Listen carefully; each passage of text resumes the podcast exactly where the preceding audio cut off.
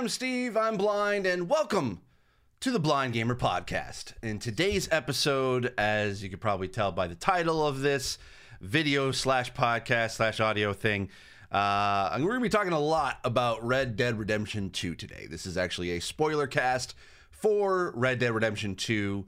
I wanted to be able to do this, and you may be kind of wondering, Steve, why are you doing this now and not like a year ago when it came out? Well, here's the thing. So it kind of ties into sort of the accessibility side of things that that it was harder for me to be able to play at the beginning, but I'll get into that in a sec. And then also I kind of thought, you know what? It just recently came out for PC. People are starting to be able to play it again, with Red Dead Online being a thing that people are jumping into as well. And of course, people probably picking this up over the holidays over the past little bit. They're probably playing this for the first time. So even though it's not like trending as far as the Google trends sort of thing, I figured, you know what? I just recently played it. I want to talk about it, and I need to kind of get this out while it's still fresh in my mind after playing this. So that's kind of where this episode's going to go. I'm going to basically talk about my history with Red Dead. I'm going to talk about the accessibility, kind of where I thought about the story and the ending with the epilogue, and sort of my thoughts about all of that. And we're going to try to be able to, I'm going to try to touch on as much as I can. I am only one person, so there's a lot of things that I did miss. There's a lot of missions I didn't go on that probably would have been an amazing sort of moment, could have had some amazing moments within the game. I just didn't get to because I was mainly kind of like mainlining the story, but I'll get into that in a little bit. First off, I kind of wanted to at least kind of give my history with Red Dead Redemption. So I actually played the original Red Dead. Wow, it's actually a green, or it's a red box. I forgot. Yeah, this is a green box, not a red box. So this is not my original copy of Red Dead Redemption. I wish I still had my original copy, but I sold it years ago. Well, actually, what I did like about it, though, is that it still has, when I purchased this, it still has the original map. I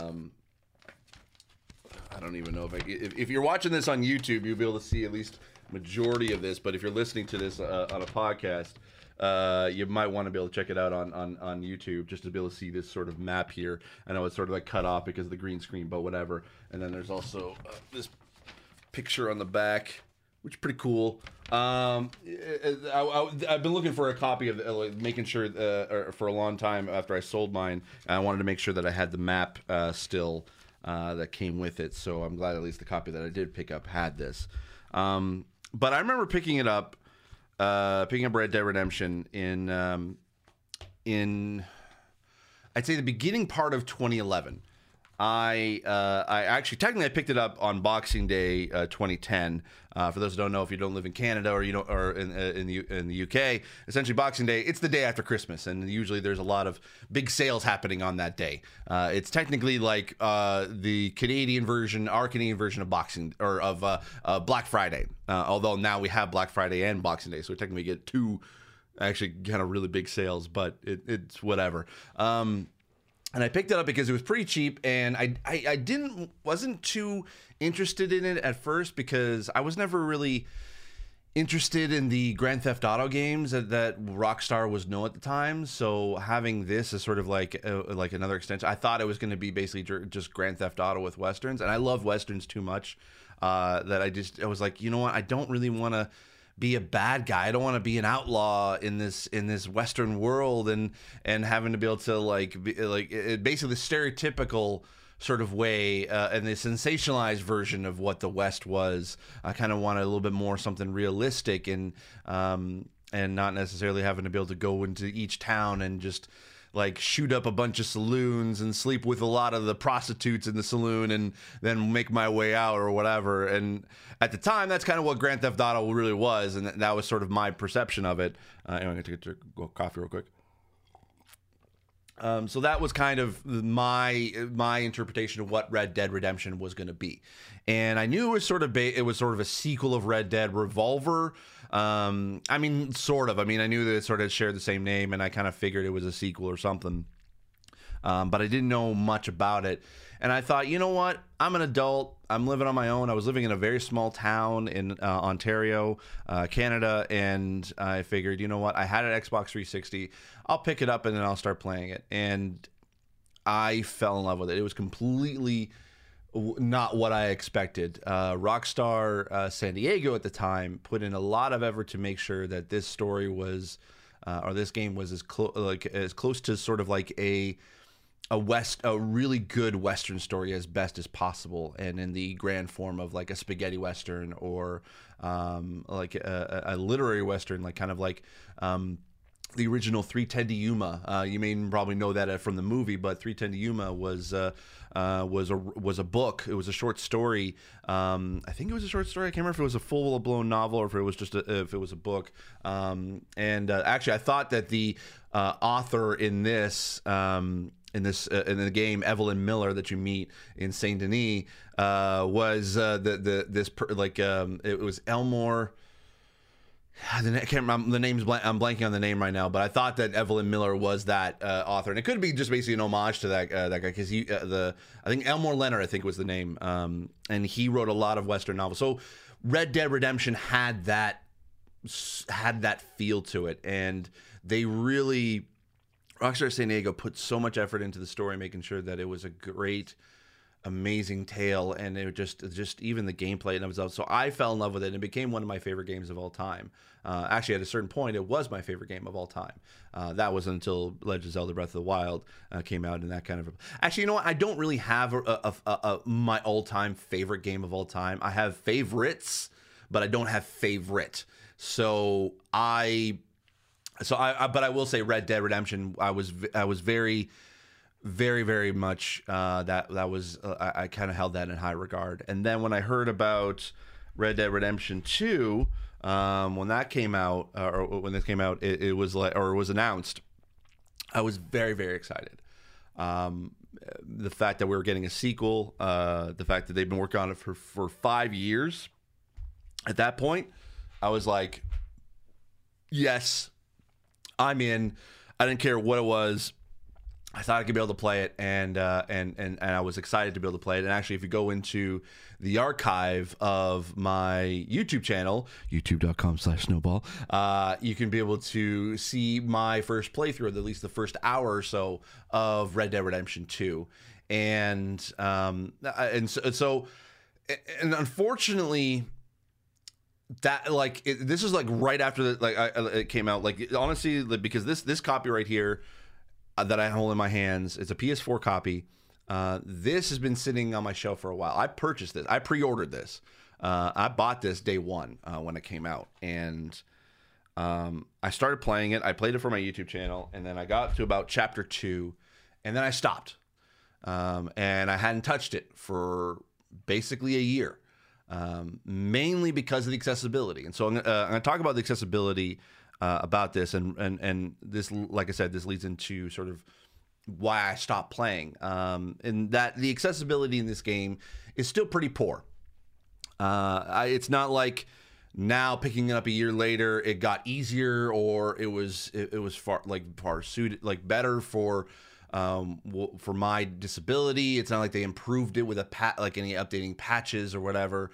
It just I was able to, like, there were certain things that I was able to upgrade technology wise to be able to help make it a little bit easier for me to be able to play, but not in regards to the game itself. Unfortunately, a rock star for me in this instance. Was not able to put in any accessibility options in this game, at least that were specifically designed for accessibility. Subtitles, to a certain degree, yes, and I did like that the subtitles you can have turned on pretty much all the time. Whenever you're talking to anybody, and there's dialogue, you can see the tag of the person who's speaking, and even when people are talking over each other, it kind of does a cool little like lower contrast of someone talking underneath you, and the most important dialogue over top. And it was so. And there's that. I'd say there's a lot of there's a few accidental accessibility features, and I say accidental because I don't know whether or not it was intentional, but it was at least there are certain things that helped make the gameplay a little bit easier for me to jump into. Mainly being the auto aim was a big help. So basically, how that worked was that if you were if you push the L2 button, this is on the PS4 specifically, hit the L2 button to go into sort of aim mode, and if your reticle is near an enemy, it'll just automatically lock on to that enemy, and you can be able to use R2 to fire, and that helped a lot, especially when I was like in behind cover and there was a group of enemies kind of attacking me. I can just sort of like before I even jumped up, I knew sort of where an enemy was to a certain degree, and I just sort of would pop up, hit like immediately hit L2, and then it would auto aim to that person, and then in order to be able, for me to be able to get a headshot, I knew enough that I could just sort of, if I flicked up the right thumbstick just a little bit, it generally, because the auto aim would hit the chest, like that's pretty much where it would always auto aim to. But if you flicked up a little bit, you can generally get a headshot majority of the time. Like, there was a lot of times where I had missed, and even the special like little bonuses that you get, check marks you get at the end of each mission, and there was a lot of like being able to hit with 80% accuracy or get this X amount of headshots or whatever. There's a lot of times I didn't get those, but I was able to get a lot more headshots than I probably would in any other game, I sort of call that as like, even though it probably wasn't labeled as accessibility feature, I did appreciate that that was in the game. One thing I still am very it was hard for me to even in this current playthrough that I did, it was hard for me to play, was the low text or small text size, and we've talked about it a lot over the past year, even in games that the big sort of AAA titles, that even people without a visual disability, it was hard for them to be able to see the text without having to lean a little bit closer to their screen in order to be able to see, and this was kind of like the beginning stages of those kind of AAA titles, and it was more about the developers, the Rockstar. It seemed like that they were more interested in getting rid of majority of the HUD as possible, so you could be able to see the gorgeous environment. And I've actually heard conversations of developers who think that way, that they think that they should just have a very limited HUD and make everything as small as possible, so that everyone can enjoy the artistic environments. And unfortunately, it's not like as gorgeous as it can be, it's not the greatest when it comes to pushing accessibility forward. So the fact that everything was a little bit smaller and also was pushed off to the far corners, especially now that when you have like very large televisions and you're playing games on these large TVs, it is hard to be able to put things in the UI that are into the far corners, mainly because your vision, even just if, like, you don't even have a disability, essentially your vision is kind of more focused on the center of the screen majority of the time, because that's where your player is. That generally is where your reticle is for for a first person shooter. It generally, everything is happening in the center of the screen, and being able to have to look off into different directions, you actually have to physically either look that way, or just you have to, like, something has to catch your eye in order to be able to see it. And for some people who don't have a disability, being able to kind of look like casually at a certain thing and be able to read it real quickly, that's a blessing, and that's awesome if you can do that. For me, unfortunately, no. And I sort of use this example a lot, even when I've been talking about sort of the when people ask like sort of what games have like pretty low accessibility for you, and I use this as an example where, because everything is like the dialogue options or the interactive menus in the HUD are pushed to the bottom right corner, and the text is pretty small. And when I first sort of was getting used to it, when I started playing, it was at the very beginning. It's not really a spoiler, but you're basically in the mountains. You're in a blizzard at night, and you're following Dutch to do the next bit of the mission without really spoiling anything in the story-wise, and and I like you were talking to him, you're talking to Dutch as Arthur, and all of a sudden I look and I saw that there was a possible dialogue option with Dutch. So, but by the time I looked into that corner and I saw what it was, and I saw what there was two questions I could ask him, and by the time I decided on what question to ask, the dialogue option went away. And I felt like I was sort of in a way cheated out of a story beat that could have been really cool and could have been a nice little way to be able to kind of interact with Dutch. And maybe I didn't know at the time, but it could have maybe had some a choice that I made with regards to the question that I asked could have had an impact later. I did play it again, and I realized it was just basically it was just an additional flavor sort of text sort of thing, but. I felt like when I first saw it and when I first played it, I felt like I was missing out on something.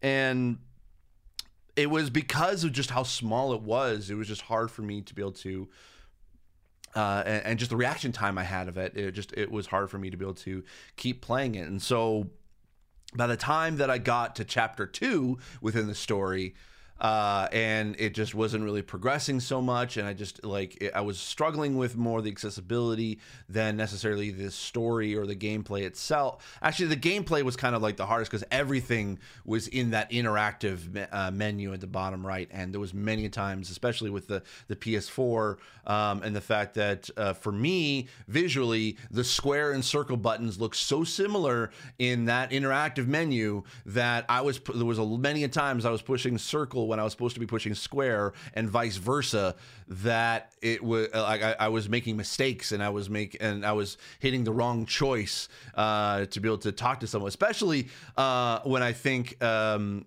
I'm having to just greet people, strangers in a town, and I always wanted to be able to greet them in a very polite sort of way, and I always knew that like I figured out that was square, but at the time at the beginning when I would hit circle, I believe that was to antagonize them, and I think triangle was to rob. So when I antagonized, I'm like, no, that's not what I wanted to do. So there was many times at the beginning of playing this game with the first time that I was making those mistakes, and it was because I just couldn't be able to see properly of what those button presses were. And so and I felt that the reticle was a little bit too small and hard to see.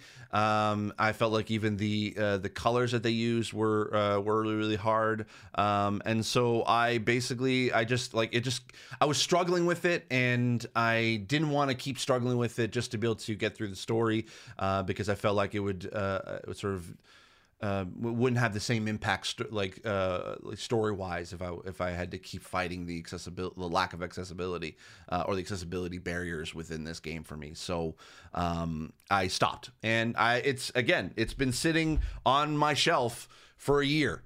I hadn't touched it, and I kept thinking I could sell this and make some money off of it, or at least get some money back for it. But I kept thinking, no, I'm gonna jump back into this at some point, and I just never pulled the trigger, pun intended, as it were, to sell this. And so I thought, and then it wasn't until like end of November, beginning of December. I don't know what triggered it, pun intended, for me to be able to be like, yes, I'm going to start playing this. It may have been sort of people were playing it on PC because it just recently came out for PC, and also as well, Red Dead Online was starting to become a thing. And I thought, you know what? I'm going to give this one more try. So I started back at the beginning again. I didn't want to jump back into my old save because I didn't want to have to keep fighting with accessibility barriers, as well as trying to be able to learn the muscle memory of the interaction, or which buttons were which. And I didn't want to basically make the same mistake because I'm trying to figure out, okay, what button is it that I'm supposed to be pushing? And all of a sudden, like, I would be shooting somebody, and I didn't want to do that. So I started off a brand new save, and like I said, I was able to get to that point in the dialogue option with Dutch, and again, it was a cool little story moment, but it wasn't like it had a huge impact on the game itself. But anyway, I'm just gonna take a sip of coffee real quick. And so when and it's not like when I jump back in that the accessibility got better. I feel like in a small way because of just the amount of games I've played over the past year, my skills have improved a little bit. So I felt it was a little bit easier than I had remembered. But again, like I said before, there was sort of some technical upgrades that I was able to do. And the fact that I had a bigger TV this time around, or at least a better setup for me to be able to play, where I had the TV was a little bit closer than it normally was, or when I first played it, because I think I actually played it on a 27-inch monitor originally, and then I upgraded to a 42-inch monitor when I first started this. And then over the Christmas break, I purchased what I'm looking at right now, which is my computer monitor / gaming monitor. It's a 50-inch TV, and it's sitting about 1.5 feet away from me. So that also helped. And then also, what was different this time around was that I was playing it on a PS4 Pro, where I was originally playing it on a PS4. I will say this, if you're wondering about the difference between the two, there wasn't really much difference graphically wise. Yes, things were clearer and crisper on a PS4 Pro, being able to play it in 4K, but the only difference I saw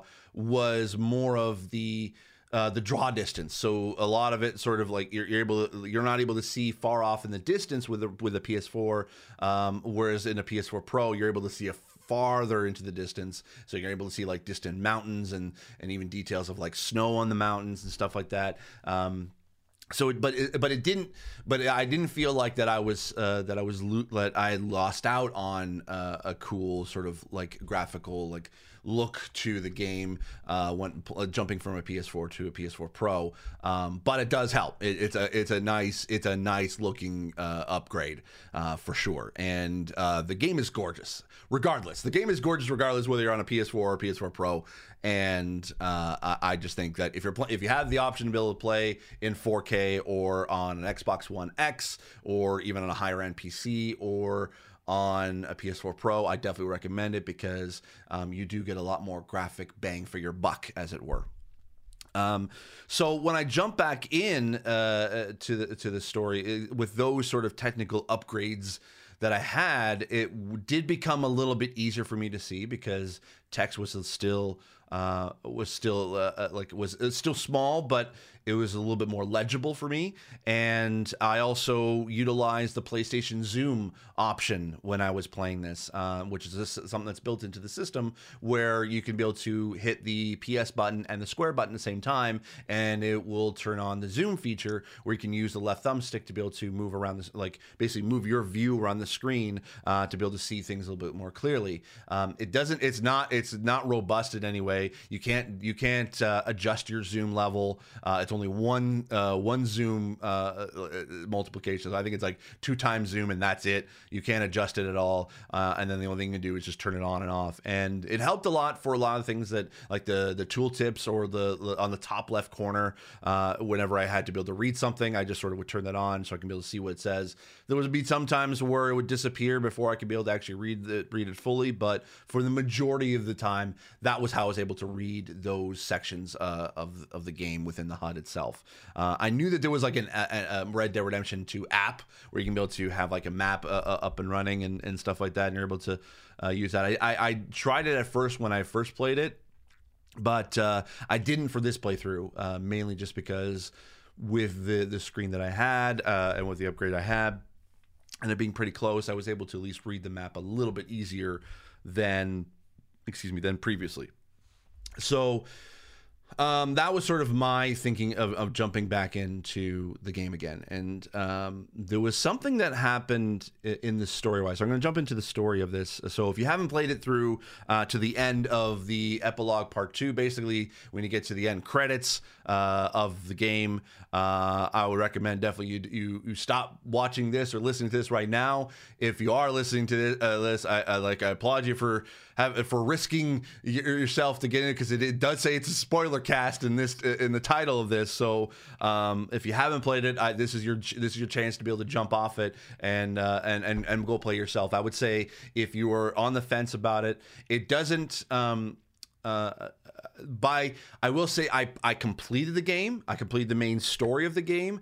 This doesn't sort of say that because I, as a disabled gamer, was able to, or a blind gamer was able to play this, that you can too. I never want to be able to portray, like, give that as the intention of what I'm saying. If you can take it for what you will. There are it's very rare that I can actually be able to play a game and complete the story because of of my disability and other things, are just other factors. So the fact that I'm able to, like, there are very few games I was able actually to complete and roll credits on, and but this game is one that I was able to. So you can take that with what you will. I do recommend it. It's an amazing game, and it's very much up there when it comes to the original Red Dead Redemption.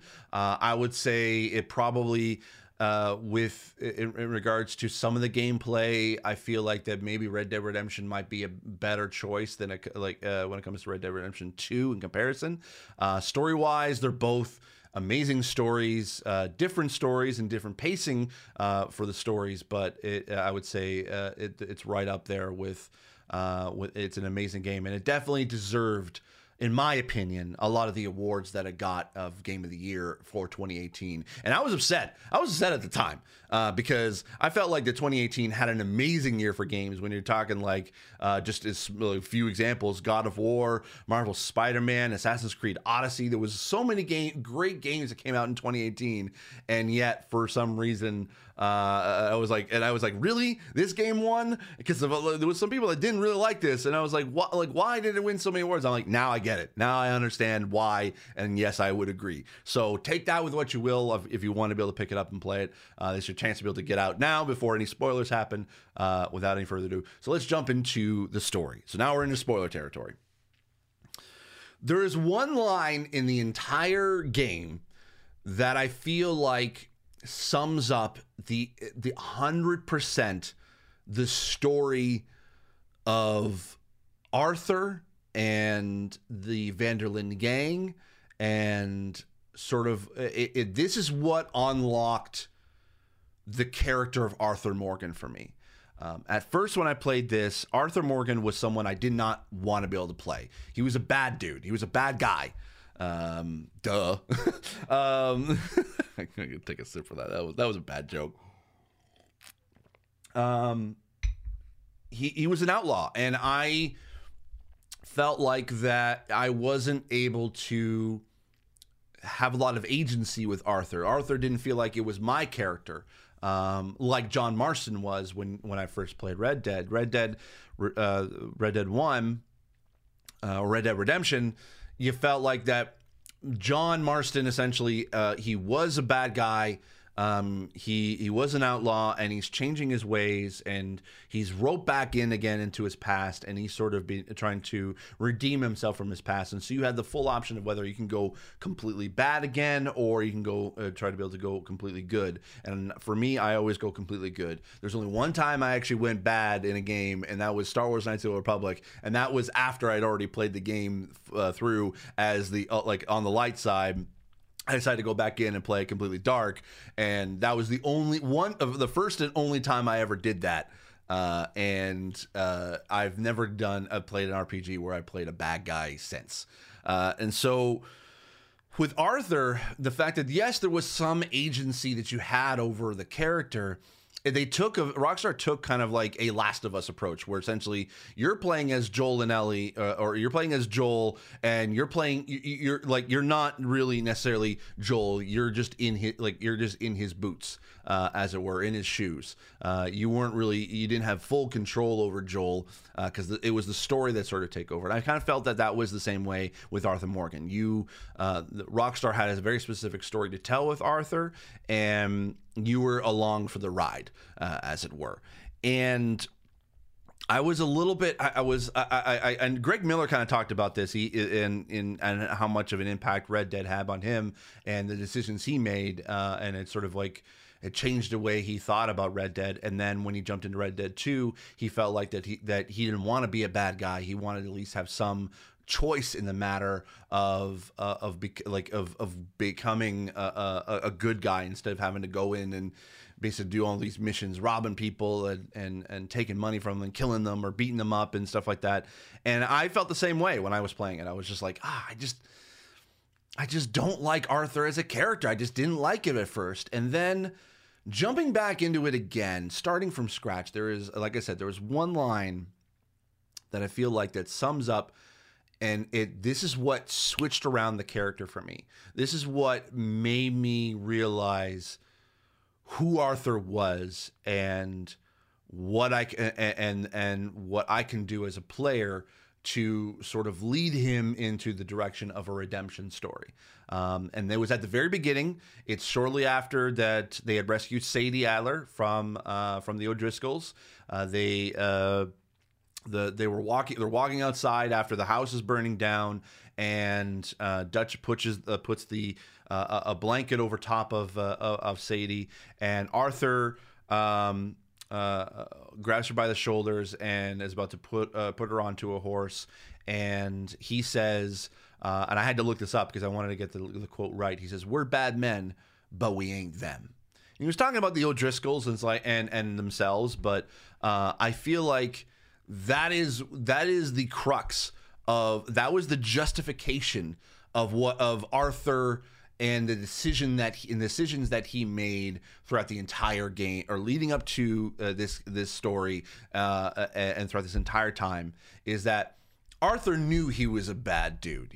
Arthur knew that he was that he was making these bad decisions. But he sort of was desensitized to it because they had to do this to survive. But seeing what the O'Driscolls do as a gang, and they had there's no care for anybody else other than themselves. He felt that at least with the van der Linde gang, it was more of a excuse me, I had to burp there. It was more of a community and a family than necessarily a gang, which is what the O'Driscolls were. The O'Driscolls were more of a gang than necessarily a family or community.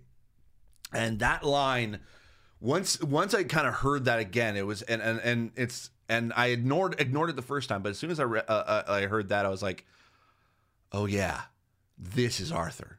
We're bad men, but we have some dignity. Like, and even there was even a one point in Red Dead Redemption where John talks about the Dutch's gang and and their philosophy in that they would rob people, yes, they would rob banks and stuff, but they would always rob rich people to be able to help the poor. It's sort of like a Robin Hood type scenario, and you got to see that in action in this game. There were definitely some moments where I feel like that were unnecessarily, especially like I think Greg Miller even mentioned this as well in his sort of review of it, was that they were robbing a train, and it just sort of like there was a civilian on there, and one of them says, "Give him a beating, Arthur," and it'd be like, "Make sure we get our money," and you had to do it. I think at one point, if you just don't do it, someone else would. One of the other characters would, but it still didn't really, like, by not doing it, it still didn't really like change anything of the outcome of anything in the story wise. It's not like it was brought up. It's not like a little pop up thing that says that Dutch will remember that kind of thing. It was never anything like that. But it sort of allowed me to understand who Arthur was at the beginning of this game. Especially when you get out of the mountains and you go into Valentine and that whole chapter 2 section, which I think is the longest chapter of the game, and you're doing all these things. You're breaking Micah out of jail. You're collecting debts from Strauss, and you're basically like you're doing all these things. You're planning out this sort of next big score to get the van der Linde gang out of the state that they're in, and literally and figuratively.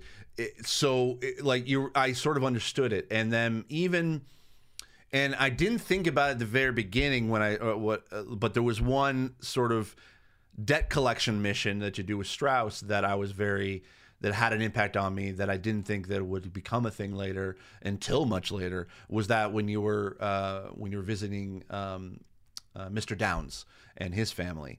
and he's dying, and you don't realize it's tuberculosis until later, and it sort of comes up later.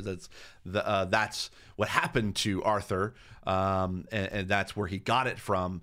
It's sort of innocuous, and it's like, unless you go back and look at it, you're like, oh yeah, now I see that was the moment that, like, when he spits into his face, and then later on when he's riding away, you can see him wipe his mouth, and you don't, like, it's so subtle and extremely subtle that unless you knew what happened, you wouldn't have caught it. It would have been something that was missed, but you sort of.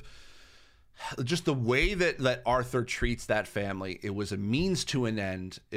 In his mind, Arthur was in the right. He knew he was doing something bad. He knew he was, but his philosophy was, hey, you borrowed money from us.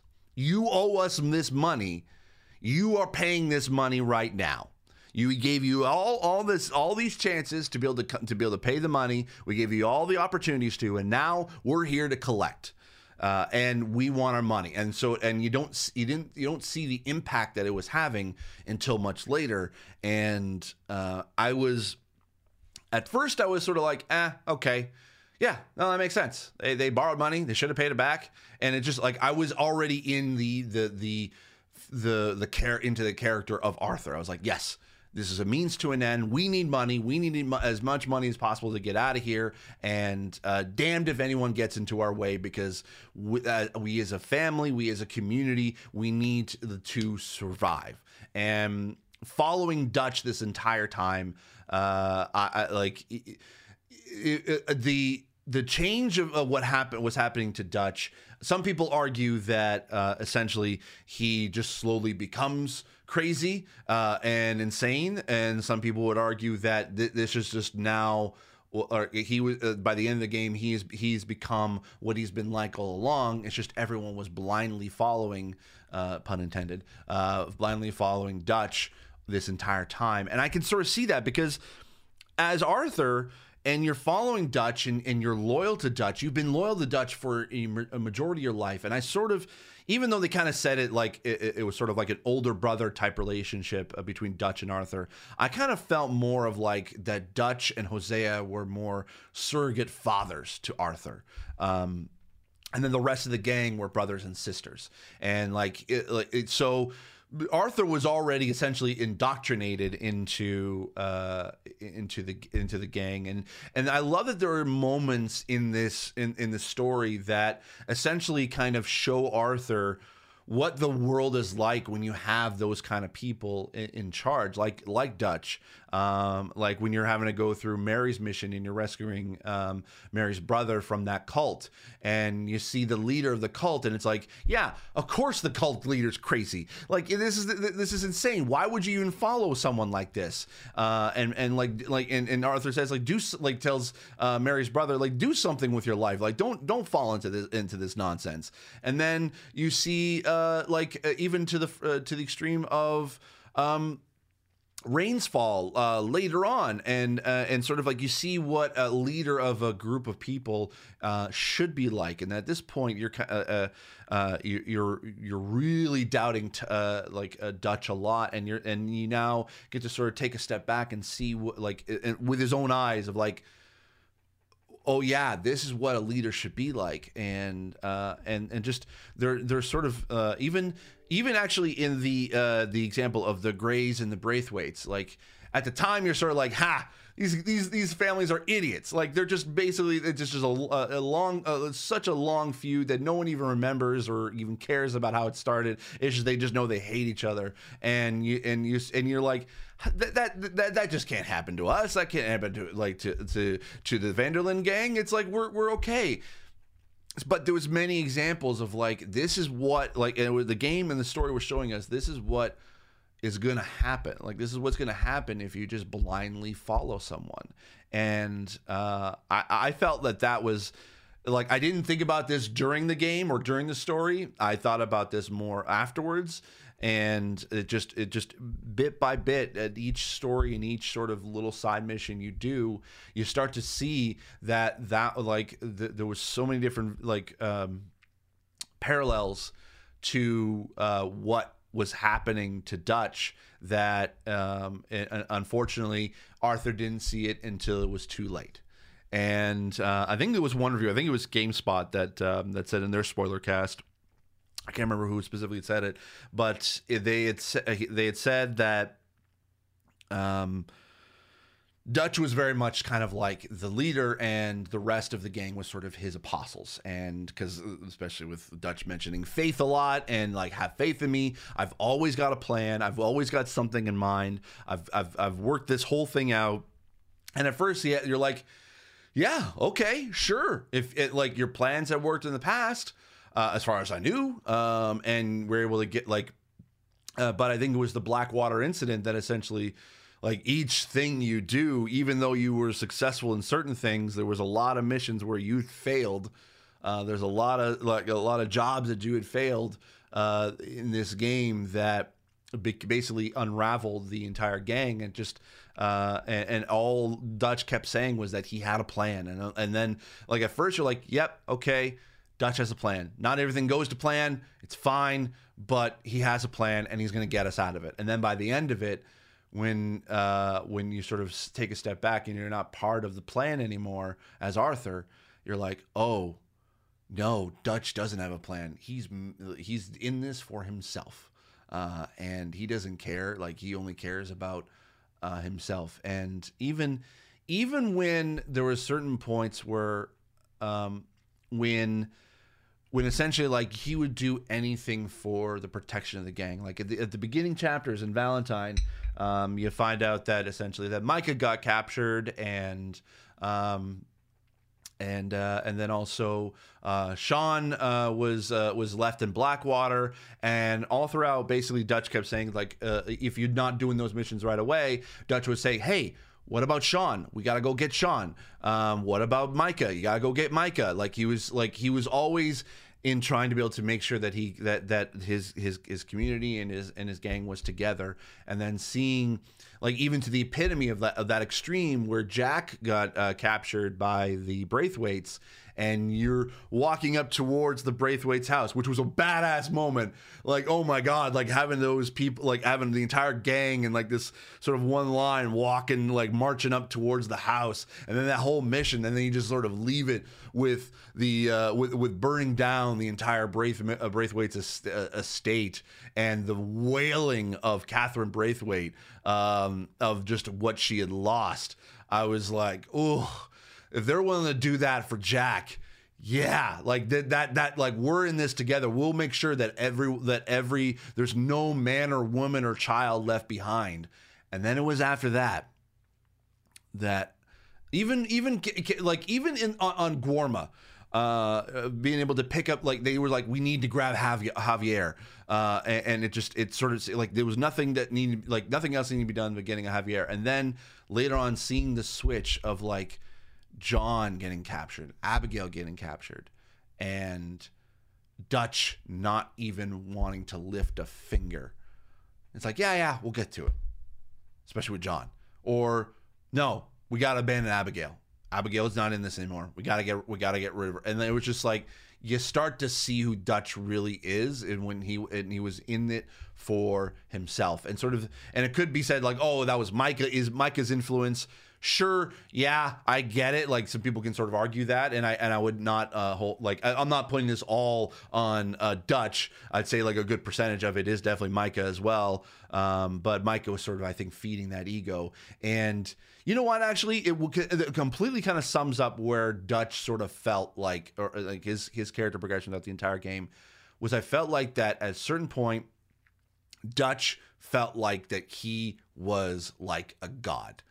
That even though there's so many things that were that was happening to the gang, there was so, like they were facing so many failures in each of the jobs they tried to build to do.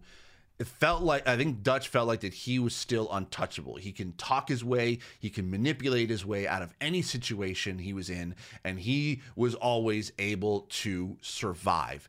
And I think he sort of saw, and that ego fed into that, and he felt, probably felt like he was untouchable, that he was he was indestructible. And I kind of felt like that, yeah, even up into the story of Red Dead, and seeing Dutch, like, still, like, even at the end of his life, he still felt like that. I think that he felt like that he was a god amongst men.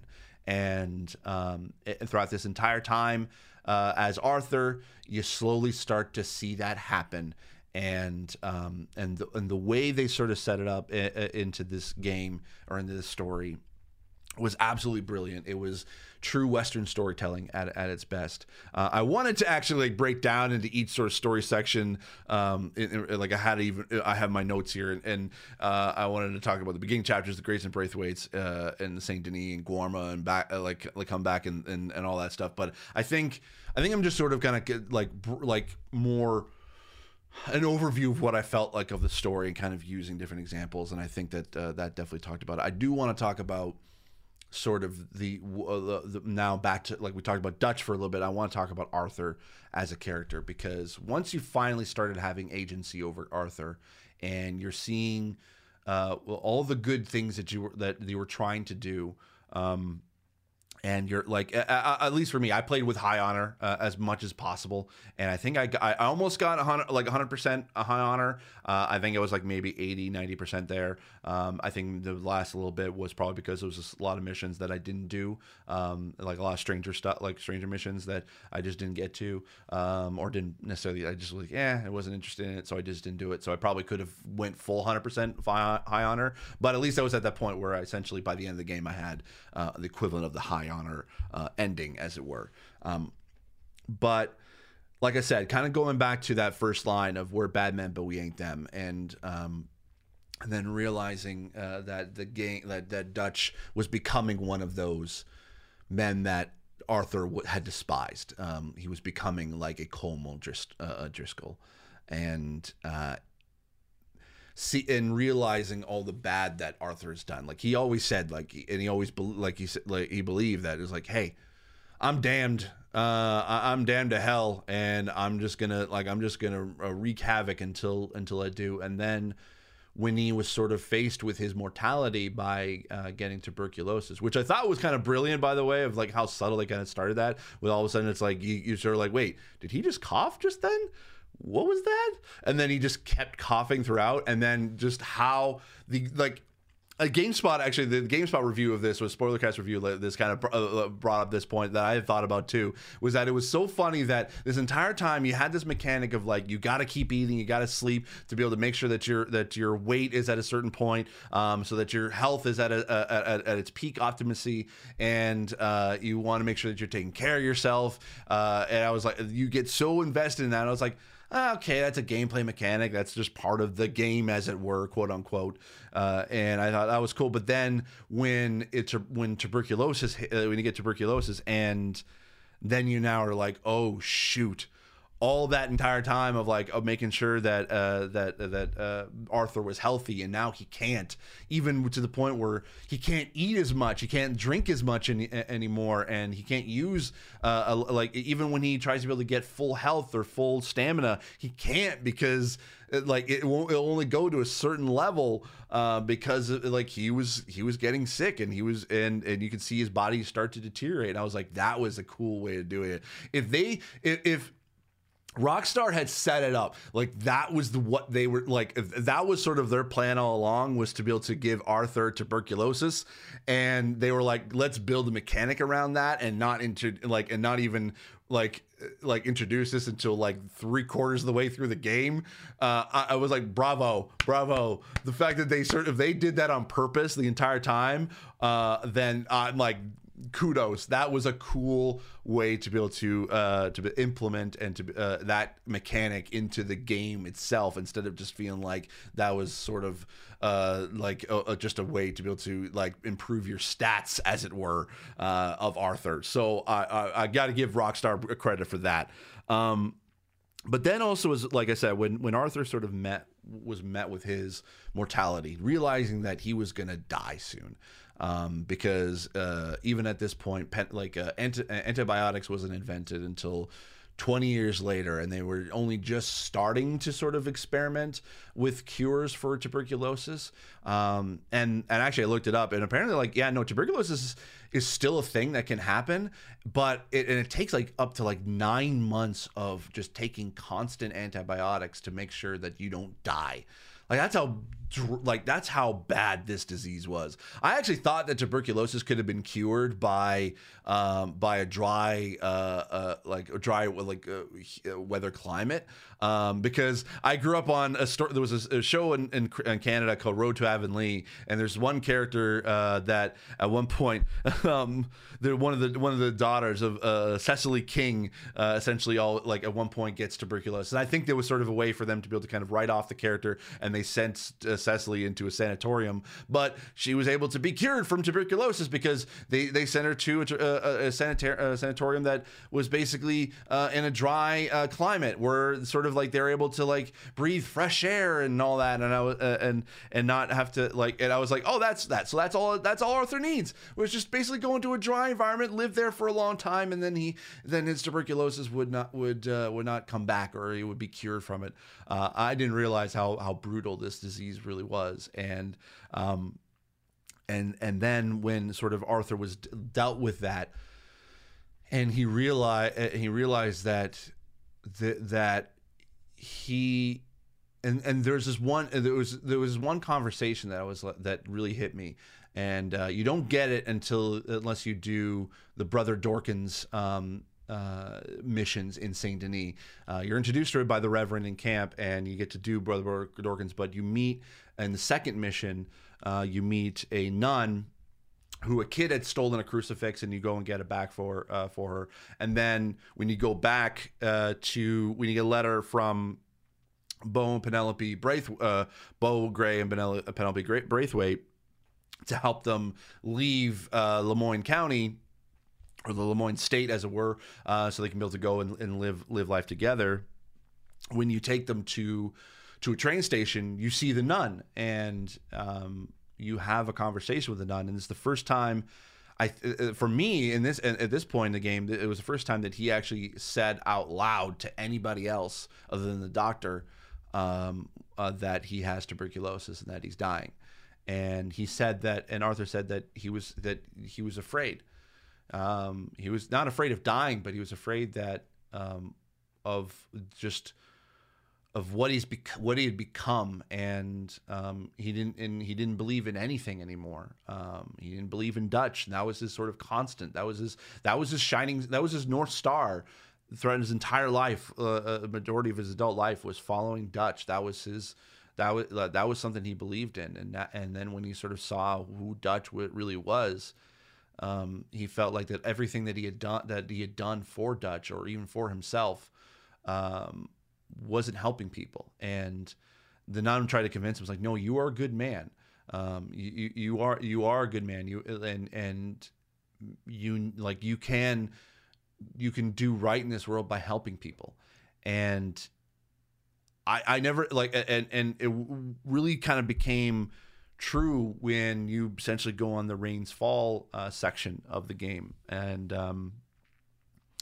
you're helping him out, and you even had that conversation also with Rains Fall about Arthur's family and the fact that he used to have a son and a wife, and they're dead, and they through very tragic means, and Rains Fall sort of encourages him, and and it was so subtle too. It's like, because the way they start off these things in this game, it starts off extremely subtle. Like the when you meet the Downs family, and that's where you got tuberculosis, and then when you sort of see the Rains Fall for the first time in Saint Denis, and with Evelyn Miller as with the author, and he's trying to be able to implore the local government to be able to see the plight that the Native Americans were under, and it's like, oh, like when I first saw it, I'll fully admit. It's like, oh, okay, yeah, no, that makes sense. It's a Western. Of course, they're going to talk about Native Americans at least at some point in this, and kind of the tragedy of what was happening to that to the people at that time,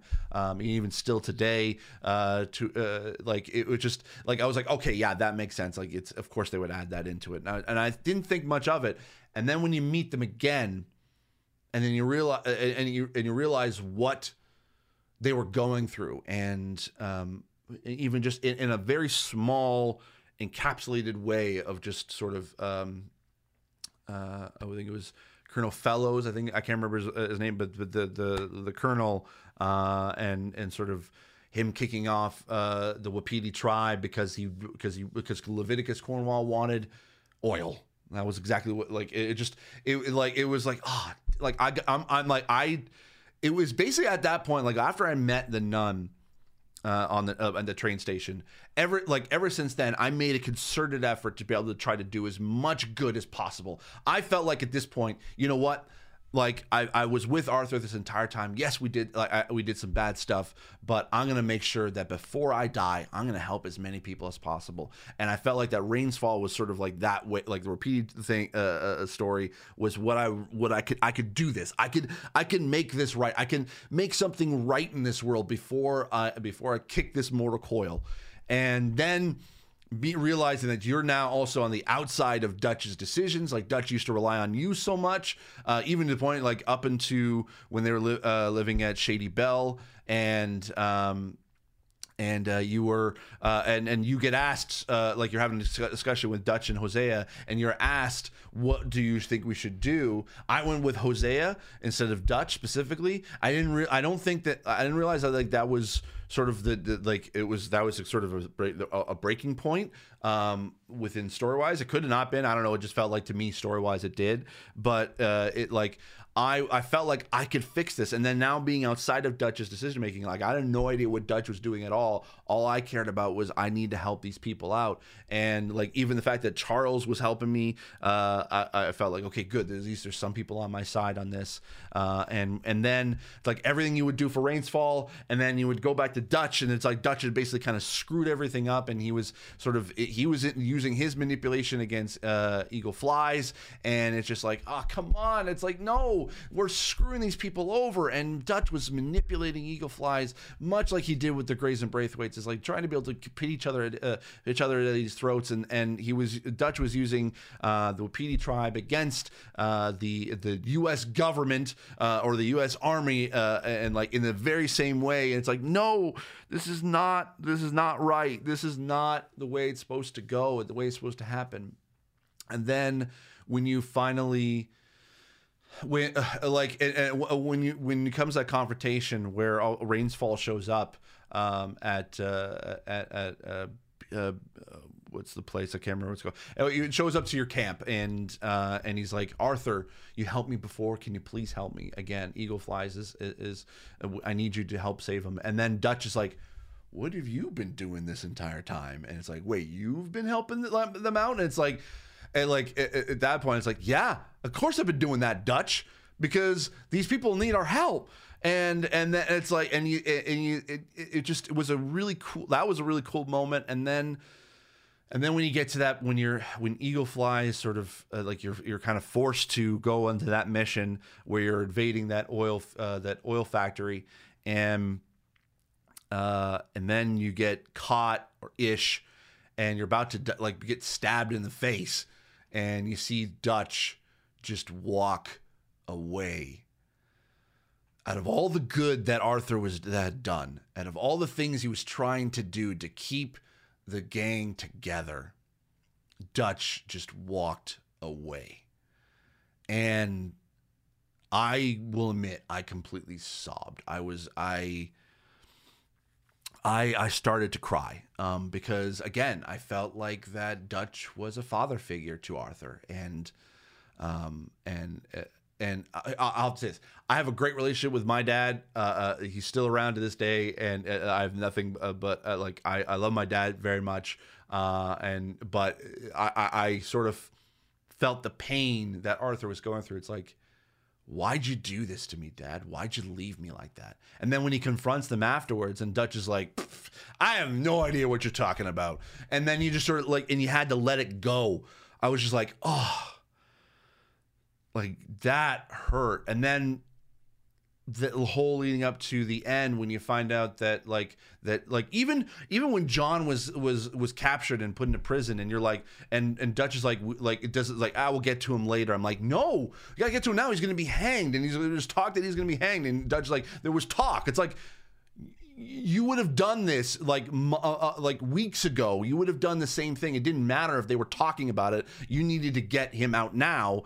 And the fact that Arthur and Sadie went out and got him, and then he brought him back, and then it's just sort of like, and then like even when he had to go and when Abigail was captured, and Dutch was like, we gotta leave her behind. We got like, and then Arthur's like, what are you talking about? This is, we've been trying to help out these, like we're trying to keep ourselves together. Like, what are you doing? Like, we weeks ago, months ago, we would have dropped everything to be able to bring back one of our own, regardless of whether it was a trap or not. And when Dutch did that, I was like, again, it just sort of felt like that, Dad, why are you doing this? Why? And then finding out that Micah was the one that betrayed, and then when you're in that final confrontation, and you made the decision that no, this gang is now over. People have already left, and people have already picked sides, and then it's like then you get to that final and then the Pinkertons arrive again. And you're now, and you have that decision. Do you help John? Do you go after the money? And that's the thing too. Even when you find out that, oh yeah, no, John was killed in that train robbery, and then you think that, and like, of course I knew that he wasn't because I played Red Dead Redemption and I know that he's the main character. But if no one's played it, that would have been a completely different. Like that would have been like, oh shoot, really? You just let him die? Or that no, he died, and it's like like you couldn't save him, and then he comes back, and it's like you left me, and John's like you left me, because I feel like that Arthur and John had the same kind of relationship with Dutch, and that Dutch was a father figure to them, and even you know what, even I gotta talk briefly about even the character progression of how Arthur felt about John at the very beginning of the game and where they ended up. I thought that was a beautiful way of storytelling, because at first it's like, okay, I get it, Arthur doesn't like John, because it's like you don't want to put too much like oh look, it's John because he's in the first game. It's like, so like I like that. I didn't like that twist sort of to a certain degree, but I was like, I get it. And then as the game kind of progressed, and it's like, and then, I think it was the moment where John had suggested putting the oil tank in front of on the tracks so that the train would stop so they can be able to rob. And then when Arthur was like, you know, that is a brilliant idea, and it was like he realized that John was very much kind of like Arthur in that sense, and he felt like he was a true John. I think at that moment, that's when Arthur started to feel John like was a true brother, and you leading up all to that moment when you have to decide between, do you help John or do you go after the money that Dutch has been saving this entire time? I gotta take a sip of coffee. It's cold now, but it's still okay. Immediately, of course, the only decision I could make was I gotta help John. I gotta help John escape, because John had more to lose, and he had an opportunity to get out. He had a family. He had Abigail. He had Jack. And I believe that, like, Arthur, it's like throughout this entire time, it's like, we need to get you out of here. We need to get, like, you have a better chance of living life. And it sort of goes back to Arthur trying to make amends for all the bad things he did, and including, like, what he did with Rains Fall, what he did with Beau and Penelope Braithwaite, or Beau Gray and Penelope Braithwaite, what he did with all the people that he helped in just the small little missions here and there, and even with the Downs family, even though he screwed them over so much, he did everything he could to be able to make sure that he tried to fix it, and it's like he knew that he reaped what he sowed, and seeing what they had done, and all this entire time, he felt like that John was sort of like, if he can help John, and if that's the last thing he did, then at least his life was worth something. Instead of being a bad man, he wasn't going to become a complete, like, he was going to become them. And that whole ending of the fight with Micah And when Dutch shows up and he walks away again. At this point, I hadn't stopped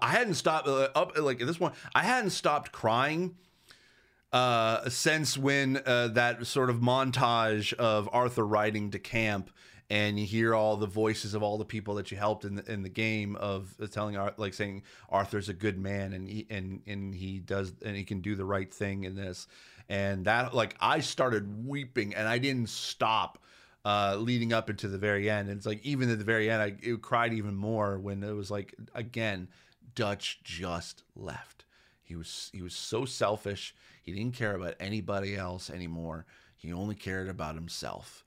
And I got the high honor ending. So I got the one where he, where basically Arthur just kind of died from basically tuberculosis and just all the injuries that he had sustained from being beaten up by Micah, and you sort of see the sunrise, and like, so that was the ending I got. No, there was like three others. There was one that where you get stabbed by Micah on the cliff, and then there's one that if you go back, there's two that if you go back to them for the money, that, I mean, you still basically die by a horrific sort of way, but I think basically you had, like, you get shot, or you get definitely stabbed like multiple times by Micah in one of those, but I can't remember what the other one was. But essentially, I had the high, like the good ending, as it were.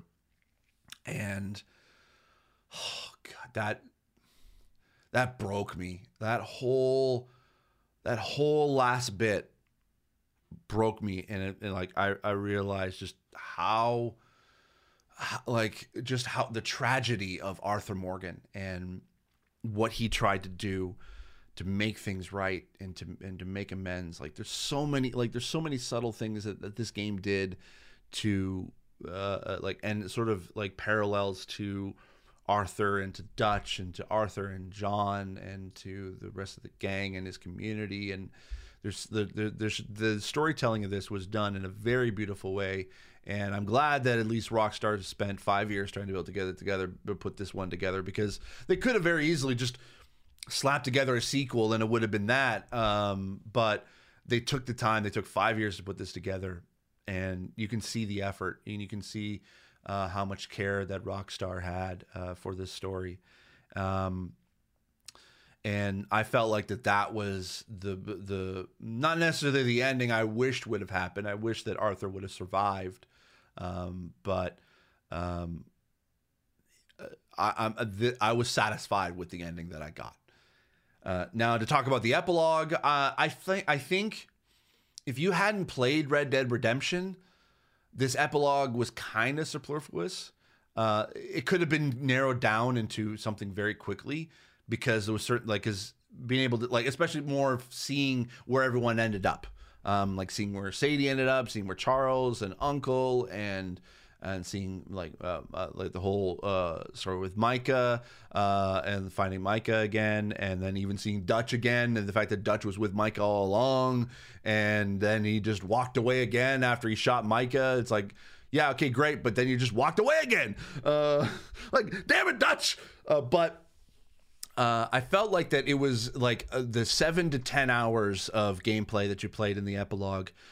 Like, it was more fan service for those who had played Red Dead Redemption, and you're setting up this entire sort of story of John Marston and all leading up to essentially the moment where John is now, like, is forced to work with the new Federal Bureau of Investigations. Instead of the Pinkertons, as it were, and you like in your and leading up to the events of Red Dead 1, Red Dead Redemption. I think, yeah, if you hadn't played Red Dead Redemption, it would kind of, like, the epilogue wasn't really. I don't think it was worth much. I think it was just more set up for those who had played it, and it just, you get to see sort of the progression of what happened after the gang leading up to where John was at the beginning of Red Dead Redemption. And I didn't mind it. I personally, like I said, as a fan of the first one, I liked the idea of ranching and farming and building the house and then seeing the barn that he that he essentially is like a few years later he's gonna die, and that, like, I stood in that same spot and I was like, ooh. And I didn't realize it even until much later when at the very end of the credits, when you go back into the game and you see, and you have that quick conversation of John and Abigail. I didn't know this until later. I completely had forgotten that they're standing essentially on the very spot where their graves are eventually going to be. I think that was a beautiful, subtle touch. I didn't catch that until I heard about it later in a YouTube video, but I thought, oh, that was pretty cool. I kind of wish I caught it in the moment, but I did catch the barn, and I at the moment I stood in front of that, and I actually turned around and had my back to the barn, and I could see like all the cinema. I was like, yeah, this is where all the guys stood in front of me, and basically shot me dead. Or shot John dead, and I was just like, wow. Like, it was, and like I said, it was the epilogue was more fan service. So I think if you were to play the game and you were to like, and you weren't necessarily a Red Dead Redemption fan, I think that the story, I think the true ending is the ending of Arthur's story. The epilogue was just sort of as a bonus, I felt. I would have been okay with that even if that was a DLC sort of thing. I think, yeah, there were moments that were pretty cool, like going off with Sadie, having Charles basically and Uncle being there, even though Uncle's very annoying. I agreed with that. And then the whole, like, when you get to sort of, oh, and the proposal with Abigail was so good. And the fact that he gave Abigail the same ring that Arthur gave to his wife or to marry. I think it was to marry, yeah, like to marry for an engagement. I was like, oh, that was so good. And then the whole leading up to Micah, and then you hear the original Red Dead Redemption theme as you're going up the mountain to confront Micah, and you finally get to kill Micah at the end. I was like, that was satisfying. So there's moments that I think that would have been great to be able to add in. I think maybe that could have made the epilogue a little bit shorter, but. I think, yeah, it was just like, it was more fan service than anything, and I don't think that it was necessary for the majority of that time you spent. Could have been like maybe an hour or two shorter, or actually an hour or two total. But I think it was okay. It was not necessary, but it was nice as a Red Dead Redemption fan. Yeah, so I think that's kind of it, and I even. Sort of, I liked the credit montages throughout it. I was even like seeing the investigators basically like finding their way through each sort of town and trying to find John Marston, and then eventually at the end when you see that they had approached Beecher's Hope, and they're like, you know, that's what's leading up to the events of Red Dead Redemption. I was like, okay, yeah.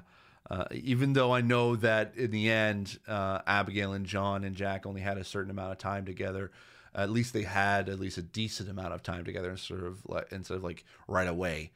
I think that at least I think they had like a total of like 11 years after the events of the gang that they, at least they were together. So I was satisfied in that they were able to kind of stay together for that long, even though they died shortly thereafter. Oh, this game. My thoughts about this is that Red Dead Redemption 2 is definitely on the list of one of my favorite games of all time. And I struggle, actually, you know what, to be able to put this podcast together, the spoiler cast together, because it is just by myself, and I don't have people I can sort of like talk to that it's, at least it was that fresh in people's minds that they would want to be able to talk about Red Dead Redemption 2. And I actually, technically, this is the second recording I did. I actually had a full blown recording of ready to go. I actually record, like, as of recording this, I recorded it the full thing yesterday, and I had uploaded it, and it was scheduled and ready to go. But I was thinking about it like last night before I went to bed, and I realized that no, there were certain things I feel like that I could have, I basically did a disservice to this game, and I just sort of rambled. And I know I rambled quite a bit in this, but at least it was enough for me to be able to jot some notes down that I felt like so I can make sure I can remember, so I can talk to you about it in a coherent manner, and just hopefully being able to explain how much this game meant to me. Not only just the fact that I was able to beat it and play it, even with the lack of accessibility and the disability barriers that I had within this game, it was one of those stories I just, like, once I finally got past that chapter 2 spot, of where I was before, I couldn't put it down. I started this beginning of, I think, end of November, beginning of December of 2019, and I basically had just finished it a few days ago, in first week of January 2020. If you're listening to this or watching this much later. And so it basically took me about a month to be able to complete it, and I couldn't put it down. It was one of those games I didn't really play anything else really as much at all. Like, this was the one game that I just I need to constantly keep playing. Like, even to the point where I actually had uploaded my save to PS Plus so I can be able to go when I went home for to my family for the holidays. I stayed at my sister and my brother-in-law's place, and my brother-in-law had a PS4, and he was cool with me continuing my playthrough of Red Dead. So I played that for a couple hours. So I didn't want to let it go. I wanted to keep playing. That was the one game I wanted to keep playing quite a bit. So I wanted to convey how much this game meant to me. It was one of the best stories that I'd ever played in a video game. Anything that can sort of make me emotionally attached to a character or to a story or to a game, I'm all on board with. And here's the thing too, is that, I hadn't really mentioned it before, but Westerns mean a lot to me. I love Western stories. To the point where there was a period of time in my life that I actually... have yeah, two novel/stories, like Western stories, and one's completely finished. One is completely finished, and like it's a first draft, and the other one, another one hasn't been finished. And yeah, because if you, surprise, surprise, if you didn't know, there was a period of time where I actually was an author, I was writing a lot of fiction, and that was two stories that I wrote in Westerns that I may put out someday. But I don't know. I have to reread it again, and maybe I need an editor essentially to be able to put that draft into a more publishable type scenario. But the Westerns mean a lot to me, and so and you don't get a lot of them in video games. Red Dead Redemption and Red Dead Redemption 2 essentially are the two quintessential Western games, Old West games essentially. And this game and the first one means a lot to me. It hit at a specific time in my life. At the beginning, when I started playing it, in 2010, 2011, it was just shortly before I stopped playing video games altogether, because I felt like that the disability or the accessibility in games was not I felt like at the time I suck at video games. Why am I playing this? I'm not playing this as often. I was focused on a career, so I felt like that video games was I can put this down. I was a casual gamer at best. I can stop playing this. I can stop playing the games altogether. And that was the beginning of the decade, and then now at the beginning of a new decade, and finishing the second one. At a time where video games is my life. Video games is now going to be my career for the foreseeable future. Red Dead now essentially is the signposts of where, not only just where I am personally in my life, but just career-wise. And it's like each game is the beginning of a new chapter for me. In 2010, it was when I was starting out my radio career, and I was focused in on that, and that was sort of what I wanted to do for the rest of my life. And now in this, my radio career is done. It's over, and this is like, I feel like that that Red Dead Redemption is the beginning each game is the beginning chapters of the beginning of each chapter of my life. So I'm very grateful for Rockstar to be able to create a game, two games that essentially made a huge impact on me. I thank them for making a game like this, making two great games like this. So that being said, I definitely, like I said, yeah, this game is one of my favorite games of all time. And I should probably shut up now, because if I'm just going to keep blabbing about this game, just how good it is, if I don't. So I thank you all for watching. I thank you all for listening. If you are listening to this on a podcast, make sure you go to youtube.com/snowball and subscribe. Make sure you subscribe there. If you are watching this on youtube.com/snowball, make sure to go to the links in the description to subscribe to this podcast in either Apple Podcasts, Spotify, Google Play, or Stitcher, either one of those. Basically, just whatever pod service that you use around the globe, you can be able to search for the Blind Gamer Podcast and you can be able to subscribe there. It would really mean a lot if you could.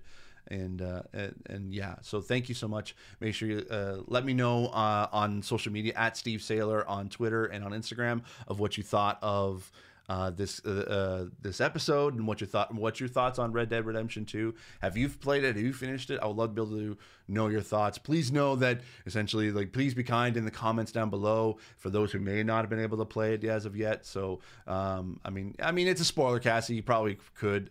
I don't know. I leave it up to you. I don't want to I don't want to ruin anyone else's experience by just randomly looking at the comments of my videos. So anyway, that's it for me.